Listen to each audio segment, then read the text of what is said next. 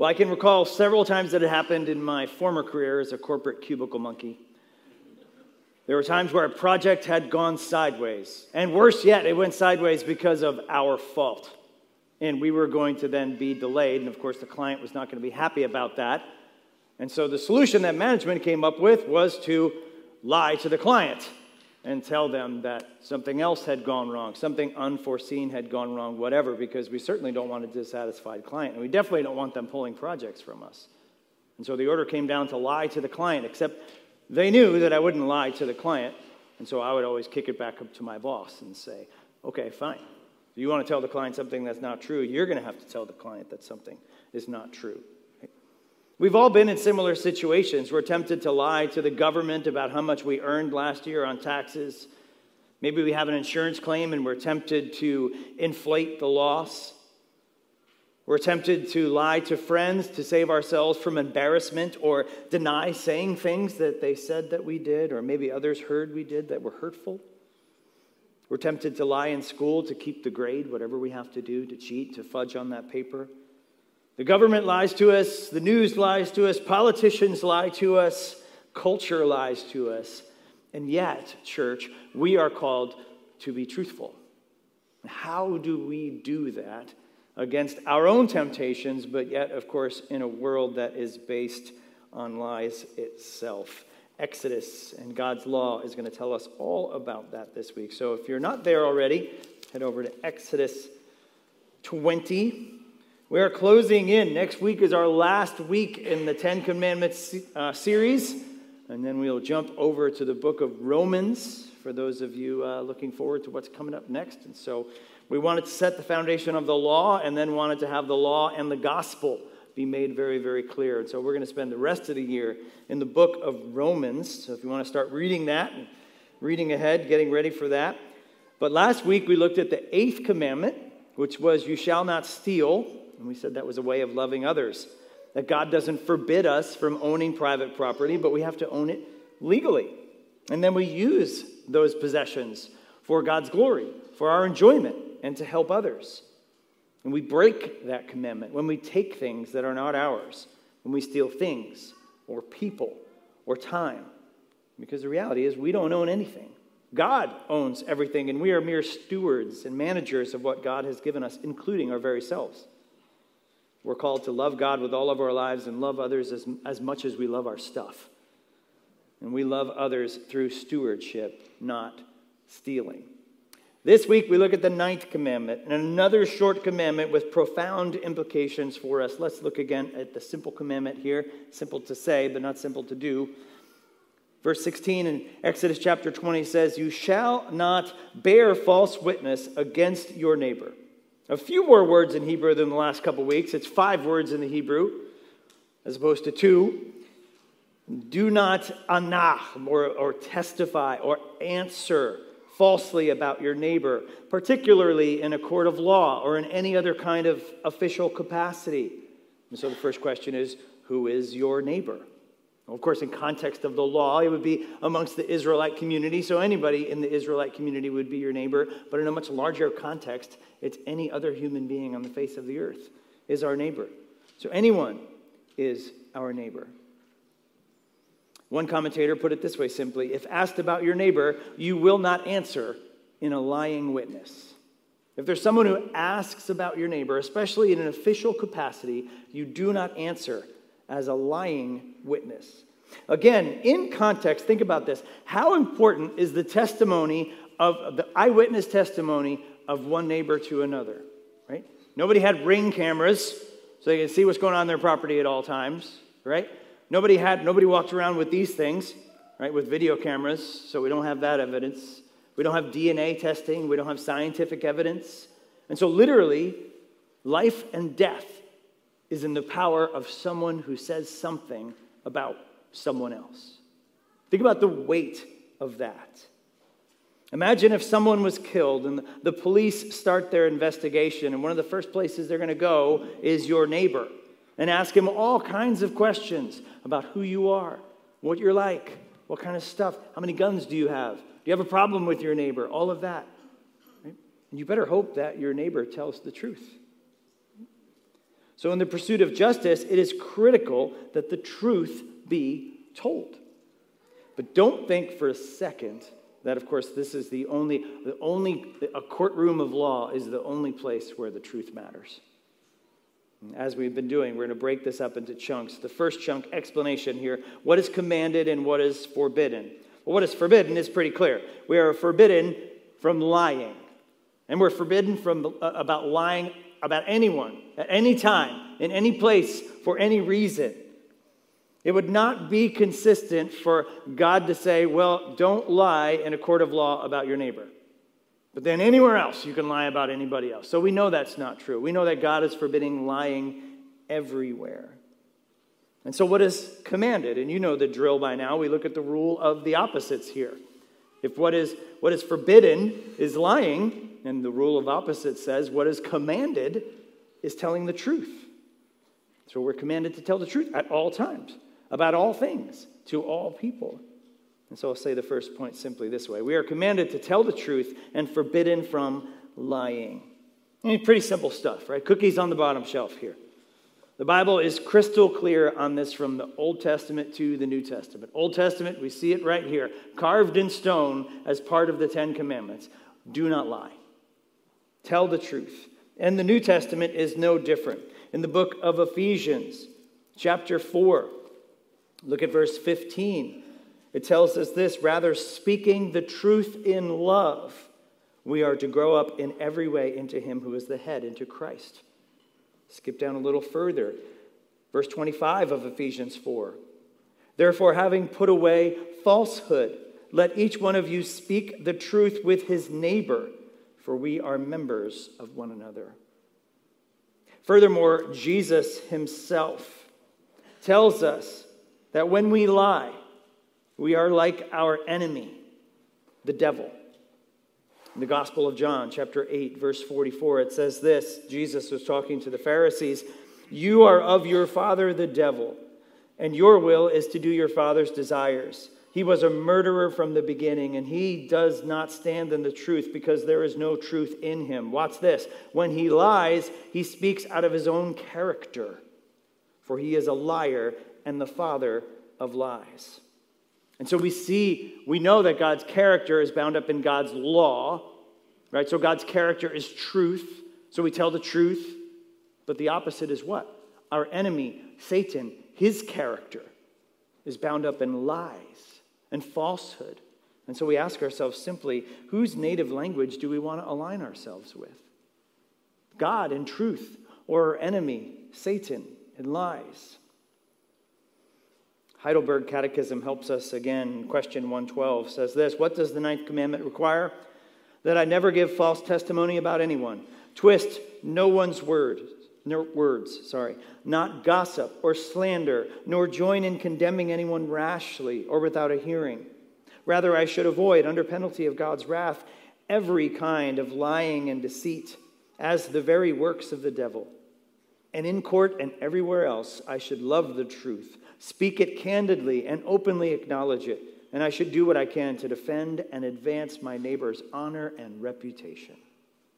Very thorough, once again, and help from Heidelberg. The truth is that lying is a sin. See what it did there? Truth, lying. You'll get that later.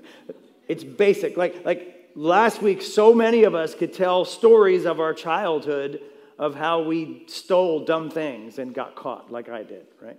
We could probably all tell stories from our childhood, hopefully from our childhood, when we lied, a really dumb, blatant lie, and got caught immediately.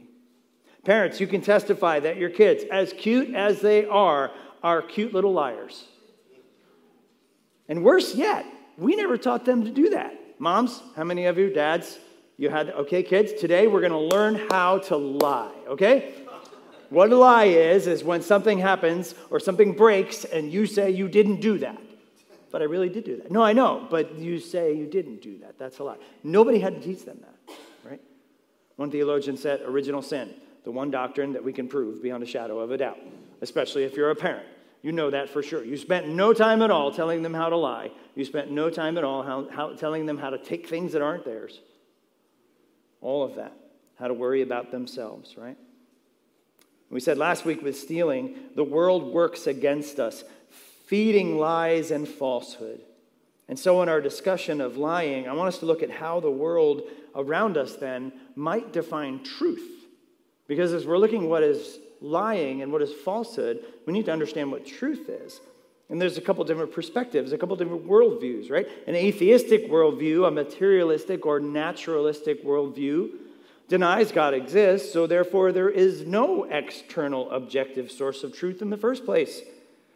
They would say that actual objective truth can't exist because we know scientific facts. And so we're, we're dealing about facts, and, and truth is kind of more morality. And we don't really deal with morality, we deal with scientific facts. Morality, much like deeply held religious beliefs, they have no business in the land of facts, except for the fact that Christianity is based on actual facts, eyewitness testimony, corroborated with external events like history. You say that there is no God, right? How can then you believe in an external objective standard that then you have to adhere to, especially for one that this imaginary God invented? The other worldview that we can lump things into is selfism. And all selfism does is makes you the God. And then you, guess what, are the determiner of what truth is. Do we not hear this all over our culture all the time? Your truth. That's true for you, but it doesn't have to be true for me. And don't you dare tell your truth to me, because that's your truth, but don't shove your truth down my throat. Just live your own truth. And don't ever violate the great sin of forcing someone else to believe your truth. Truth is relative, it's subjective, our culture would say. It depends. Now, I know what some of you are thinking, right? What if we have to lie to save someone's life? Some of you are probably so biblically savvy that you're already thinking, yeah, well, what about Rahab? She lied to protect the Israelites right? What about in World War II when people lied to the Nazis about hiding Jews to save them? What about the missionaries who smuggle Bibles into countries? Is that okay? Is God sanctioning lying? The so called lie of necessity, as it's called throughout the church history. I just want to say this we can never define the standard by the exception. And that goes true for everything. Even look at the abortion argument, right? People want to love, they want to cling to this little part, this 0.0001 point of all abortions that are either incest or rape or something like that. And they say, what about that? And I would like to say, okay, sure, fine, that's fine. Can we do away with the 99.99% of all the other abortions? But, but that's what we're talking about here. We're talking about you're not going to set the rule from the exception, and that, that is in play here as well. God is never going to condone a lie. God is never going to break his law and say it's okay to lie. But sometimes we have to look at situations, right? And when you're in this situation of life or death, you basically have to choose the one that's better. Is it better to lie and save someone's life if they're innocent? Pray to God that we have the wisdom to make that decision when and if we are ever in that situation. But here's one that happens way more than that, right? Am I going to lie to save my reputation. That's going to happen way more than being in any situation where you might have to take a, make a lie of necessity. Am I going to, lie to save face at work? Am I going to lie to save a friendship that I'm so concerned about what they think about me? Am I going to lie to save money or make money? In both anti biblical worldviews of atheism and selfism, we end up in the same place. Lying is okay if you say it is. That's what the world would say. Lying is okay if you say it's a good enough reason or if it's a little white lie. We are forced into a corner at work, and it's them or us, and it's going to be them. We are failing a class in school, and so cheating is fine because why? We have to pass the test. Anything that jeopardizes you and your own personal flourishing yeah, you have to do what you have to do. That's what the world will tell you. This is sin, church. And it's another way that we stand out from the culture. It is another way where we are countercultural if we do what God has called us to do. We submit to him and we submit to him in faith. And so, how do we do that? What does that look like in application? How do we obey this commandment? How do we violate this commandment in 2023? First, how do we violate this commandment? Well, again, we obviously violate this commandment with words. If you actually tell a lie, you are violating this commandment. You are sinning. But maybe I can give us a few categories of how we break this commandment in these. We violate this commandment by speaking incorrectly, by speaking incompletely, or failing to speak at all. We violate this commandment by speaking incorrectly, incompletely, or sometimes failing to speak at all. First, we can speak incorrectly. Okay, in other words, flat out lying, right? We say something that's untrue, untrue, and therefore incorrect. You actually did something and you did not. You say something happened the way it happened and it did not. We see this every day. Politicians, when they open their mouth, no, sorry, when they speak, right, they're probably lying about something. Criminals lie when they're actually caught red handed and they say they're innocent. People in sales presentations and business deals lie about how much the company can do when, promising things that can't be delivered. Again, students lie when they plagiarize. Husbands and wives lie to each other about where they've been or what they're up to. We lie when we say how many cookies we had or how many times we went to the gym this week. Here's one we lie to each other when somebody asks us how we're doing. And we say, Great because we really don't want to talk about it. We lie when someone has bothered us and we don't go to the other person and tell them about it. So we lie when we speak things that are incorrect. We also lie when we speak uh, incompletely. And just to back up, we all say things that are incorrect, right? The problem is we got to own those things when we, when we speak incorrectly right? When we know what we have spoken incorrectly, instead of letting it keep going and then become a lie, go back to that person and say, guess what? I spoke incorrectly. Um, this is, this is what was really the truth, or this is, this is what I found out, right? Don't try to keep covering it up. Right? So we violate it by speaking incorrectly, but we also violate it by speaking incompletely. So maybe we tell the truth, but not all the truth. And how many times do we say, Well, I, I told them this, but which technically did happen, but there's a whole other part of the story, right, that we left out that would make that then a lie. Maybe you leave out some details as to not incriminate yourself. Maybe you shade some aspects. Maybe you exaggerate other aspects to make you look better in the story than you really were. As J.I. Packer said, a half truth masquerading as a whole truth becomes a complete untruth. A half truth masquerading as a whole truth becomes a complete untruth. Gossip is a great example of this. So are slander and malicious speech. The other person isn't there to defend themselves. You're speaking incompletely about someone. You don't know the whole deal, they're not there. Author Jochem Douma writes, quoting Calvin, even if we see someone doing something wrong, there is still no basis for talking about it to a third party. There's a big difference, said Luther, between knowing about sin and talking about sin. We also violate this speaking when we speak incompletely, when we don't have the whole story. Maybe we think there's a problem between us and someone else, and we imagine this whole big issue has happened, but we don't have the whole story. We imagine all these terrible things that we want that to happen to the other person because we think there's some conflict with us, but yet we don't get the whole story and we don't know. They think they're mad at us, yet we never find out. Kevin DeYoung is helpful in his book. Something happens to us and we just assume she didn't talk to me because she's really mad at me. We develop elaborate hypotheses and speculations. And when we tell other people, we just pass it along as truth. Time out. Are you giving a true witness to your friend or your brother or your sister? Don't persecute them as guilty, right, with incomplete information. Again, even the talk that we, we have our own self talk about how somebody may or may not have offended us. Find out the truth. Don't speak incompletely, whether it's to yourself or others. And so we violate this when we speak incorrectly, when we speak incompletely, but also when we fail to speak when it is necessary. There are times when your neighbor needs you to speak up, and maybe you don't. Maybe your neighbor needs defending, your friend needs defending, and you do not speak up. This is bearing a false witness by failing to speak. Sometimes our brother or sister is caught in sin, and we need to tell them that, but we're too scared to tell them that. If your neighbor is being accused of something and we know the truth and we don't speak up for the truth, it is sin and it violates this commandment. Maybe we feel that we don't want to get involved. I don't want to stick my nose in someone else's business, but we're commanded to get involved if we know the truth.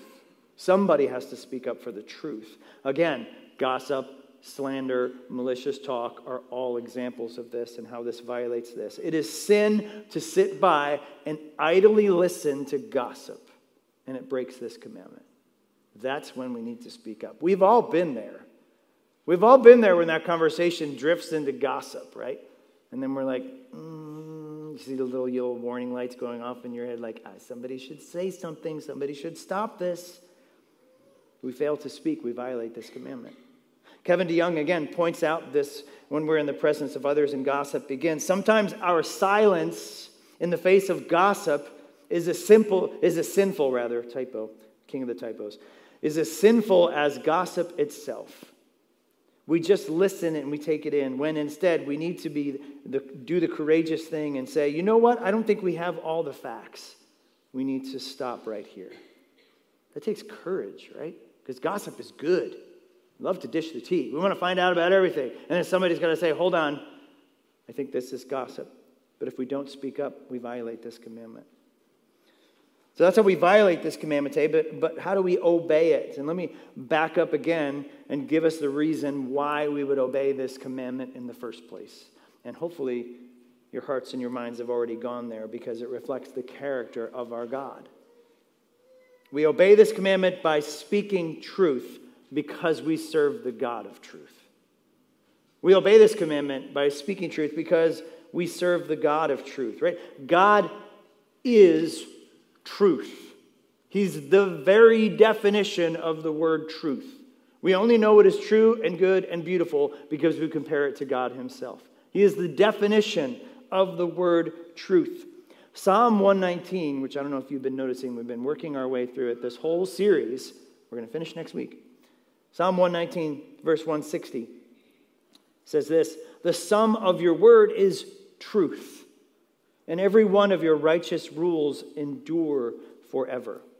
Jesus, again, speaking in the Gospel of John, famously says in John 17 17, Sanctify them in the truth. Your word is truth. We obey this. We speak the truth because we serve the God of truth. Right? God's character, again, wrapped up in his law. Why does he care about the truth? Because he is the truth. Thomas Watson Puritan said, There's nothing more contrary to God than a lie. There's nothing more contrary to God than a lie. Imagine if God were lying to us. Imagine if God says, Yes, all who come to me will be saved. And that's not true.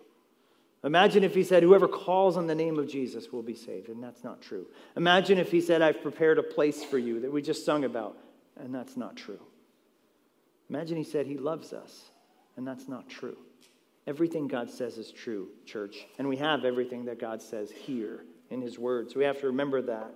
And so for us as Christians, we need to be the most truthful employees the most honest students, the most reliable neighbors or spouses or friends. People should expect us to tell the truth because we're Christians, because we follow the God of truth. And I want to give us a few categories again of maybe how we can obey this command and, and speak it. Speak it in truth. We speak in we speak the truth in words, in commitments, and intentions. This part's not in your outline. This is a bonus part. We speak truth in words, commitments, and intentions. First, most obviously, we speak truth in our words, right? We speak the truth even when it hurts. Even when we know we should speak up and we do speak up and it's awkward. Even when we have to confront someone about a sin and it's awkward and we do in love. Even when it might cost us, maybe even financially? Last week in care group, we were talking about stealing, of course, and the, the last commandment. And one of our, our people told a story of how he went to buy auto parts and he bought two of a particular kind of auto part, walked out, looked at the receipt, and only charged for one. It was an expensive part. So he did the Christian thing. He tore up the receipt and drove away. No, he went back inside and said, Hey, you charged me for just one. And the guy, like, fought him on it. He's like, No, I charged you for two. And he's like, No, you didn't. And then he did. He had to pay. Telling the truth cost him money, right? It was his mistake. But he's a Christian, so he did it. And he told the truth. We, we speak truth even when it hurts, right? Again, if someone, a friend, a brother a si- or sister, is wandering off the path into sin, do we love them enough to go get them and put their arm around them and say, What are you doing? Are you okay? What, what you're doing? Help me understand what you're doing because the Bible says this and it kind of looks like you're doing this. And we love them enough to speak truth into their lives. Right? What about speaking the truth with our words in a society that's losing its touch with reality? No, I'm not going to use your preferred pronouns. I'm sorry. I can't. It's not true. I, I, I can't lie and say you're a, a female when you're not. I can't look the other way that you, when you say you're living with your boyfriend or girlfriend, I, I've got to say something. We have to speak truth with our words in a society that is losing touch with reality. No, I can't attend a gay wedding and be a witness that condones that.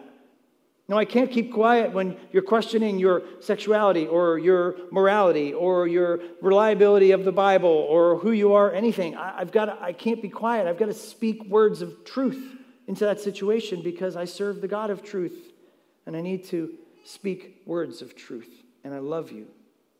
Speaking the truth is one of the most loving things that we can do. If someone was caught in the path of an oncoming train, you're going to yell at them and push them out of the way. I know it's an extreme example, but it's the same principle. We speak the truth because it's the most loving thing that we can do. We speak the truth with words, but we also speak the truth with our commitments. And if we commit to doing something, we need to do it. And we need to do it with all of our hearts. Whatever project at work, whatever school assignment, whatever activity we signed up for, whatever ministry we're doing, when we're on the schedule to serve in Kingdom Kids or worship team, we actually need to show up and serve in Kingdom Kids and worship team because we said we were going to do that. Even if we don't know that we said we're going to do that, we can check the schedule and we can see our name there. What if we promise to help our neighbor, a brother or sister in Christ? What if we say we're going to visit them? Here's one.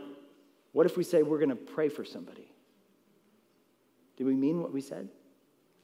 Are we actually going to pray for them?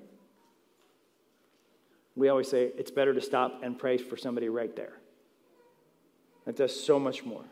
And if you can't do that, then make yourself a note and honestly do pray for them and follow up. And that person will be encouraged by that. Remember, he said he was going to pray for me, and he did. And he's asking me how it's going. Right? Our commitments. We speak truth. We proactively honor our commitments. We seek to be informed about what we're supposed to be doing and our responsibilities and honor them. We let our yes be yes and our no be no. So, third, we speak truth with our intentions. To quote one of our elders, we always need to put the best construct on something. Are we actually looking for the good outcome in a situation? Or are we looking for a negative outcome in the situation? We always need to put the best construct on the situation. Are we looking for the good of our neighbor? Are we looking to build them up or tear them down? Do we want to see people blessed and not cursed? Do we want to see them vindicated and not prosecuted? Do we want to see them reconciled and not ostracized? Even when we have those hard conversations with others, right? And it doesn't go well. Maybe, maybe we do see sin in someone's life and maybe we speak up to them and maybe they reject us for it. Do we still honor them with truthful, good intentions? Yes, I, I, I wanted the best for you. That's why I spoke up. And I still want the best for you, even though you're rejecting me. So I don't want you condemned I want you forgiven. I want you reconciled. Are, are, we, are we looking to speak the truth in our intentions? What about our own intentions with our own life and worldview? Sometimes we can get duped into basing our whole lives on a lie. You know how this goes. Enough money will bring happiness. The right house in the right city, the right spouse, that will bring happiness.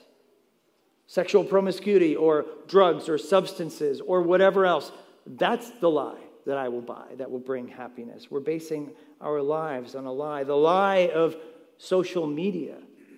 Do we scroll through social media and look at Facebook and, and Instagram and say that I need to look a certain way with the right clothes and the right weight and have the house the right way and the kids the right kind of dress in order to be happy?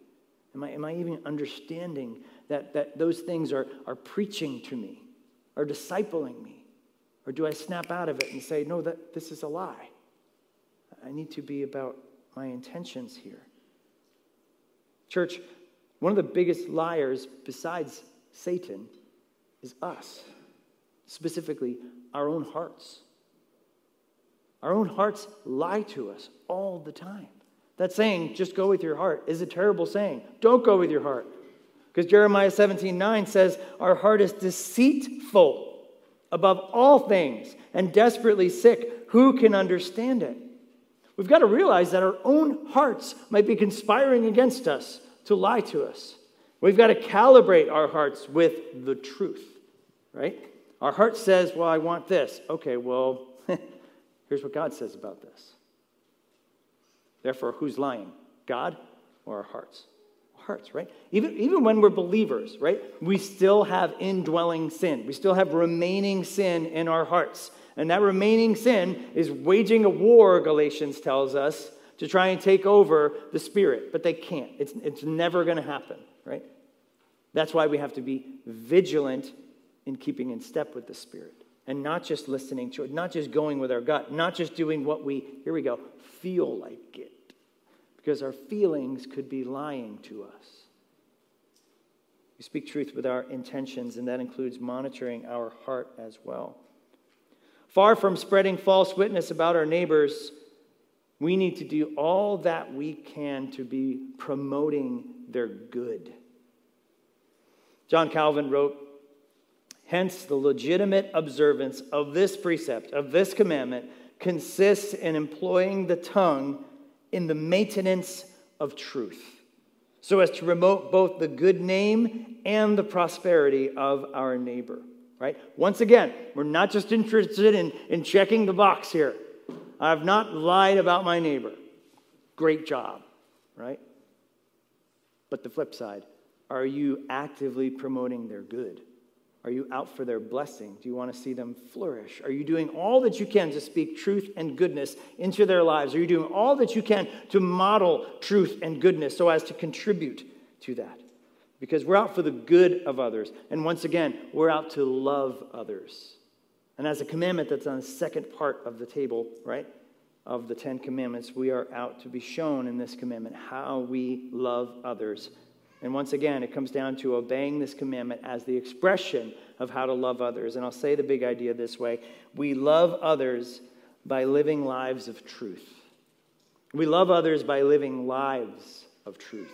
Not just skating that line between what might be true and what not, what, what we could get away with or maybe not, no, we, we want our whole lives to be based on truth, and that is a way that we love others. This commandment calls us to use the truth as a way to love our neighbors.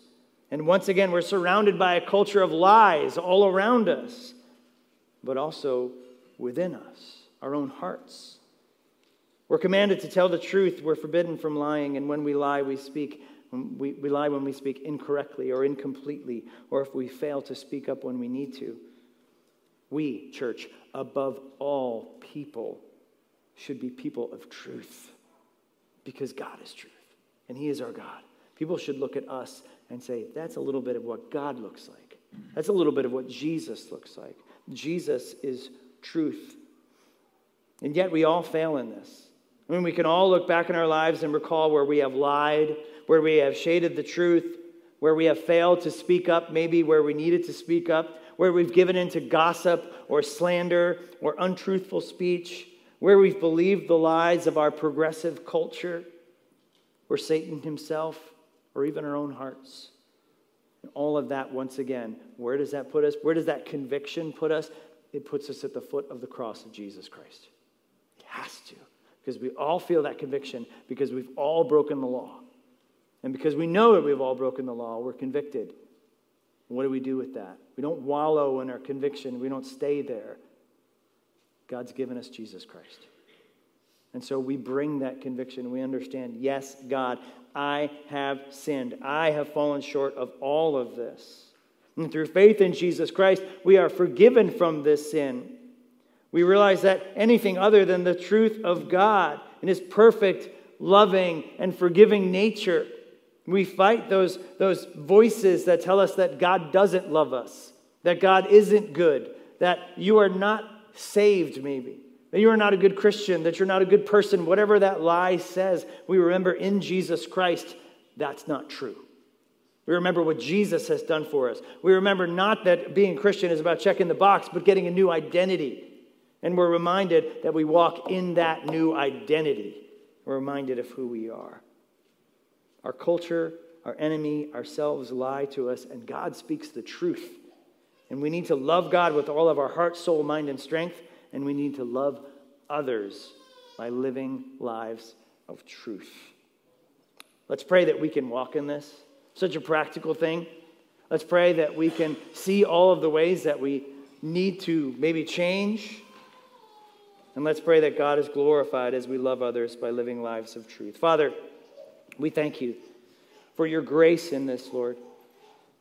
For all of us, at one point, we're separated from you as sinners, as we come into this world separated from you, Lord, we know that we believe the lie, the original lie told in the Garden of Eden that you don't need God, that you can be your own God, that you can know right from wrong, and you can walk in your own truth.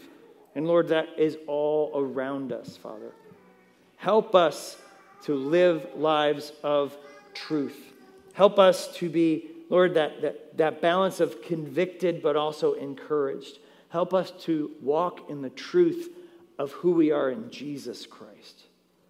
And Father, if there are those here that do not understand that, that have not made that profession of faith, that have not come into the experience of repenting of their sin and trusting in Christ, Lord, I pray that you would compel them to do that. And I pray that they would understand what awaits them in living a life that is blessed and forgiven through faith in Jesus Christ. Help us to do that, Lord. We pray all in his name. Amen.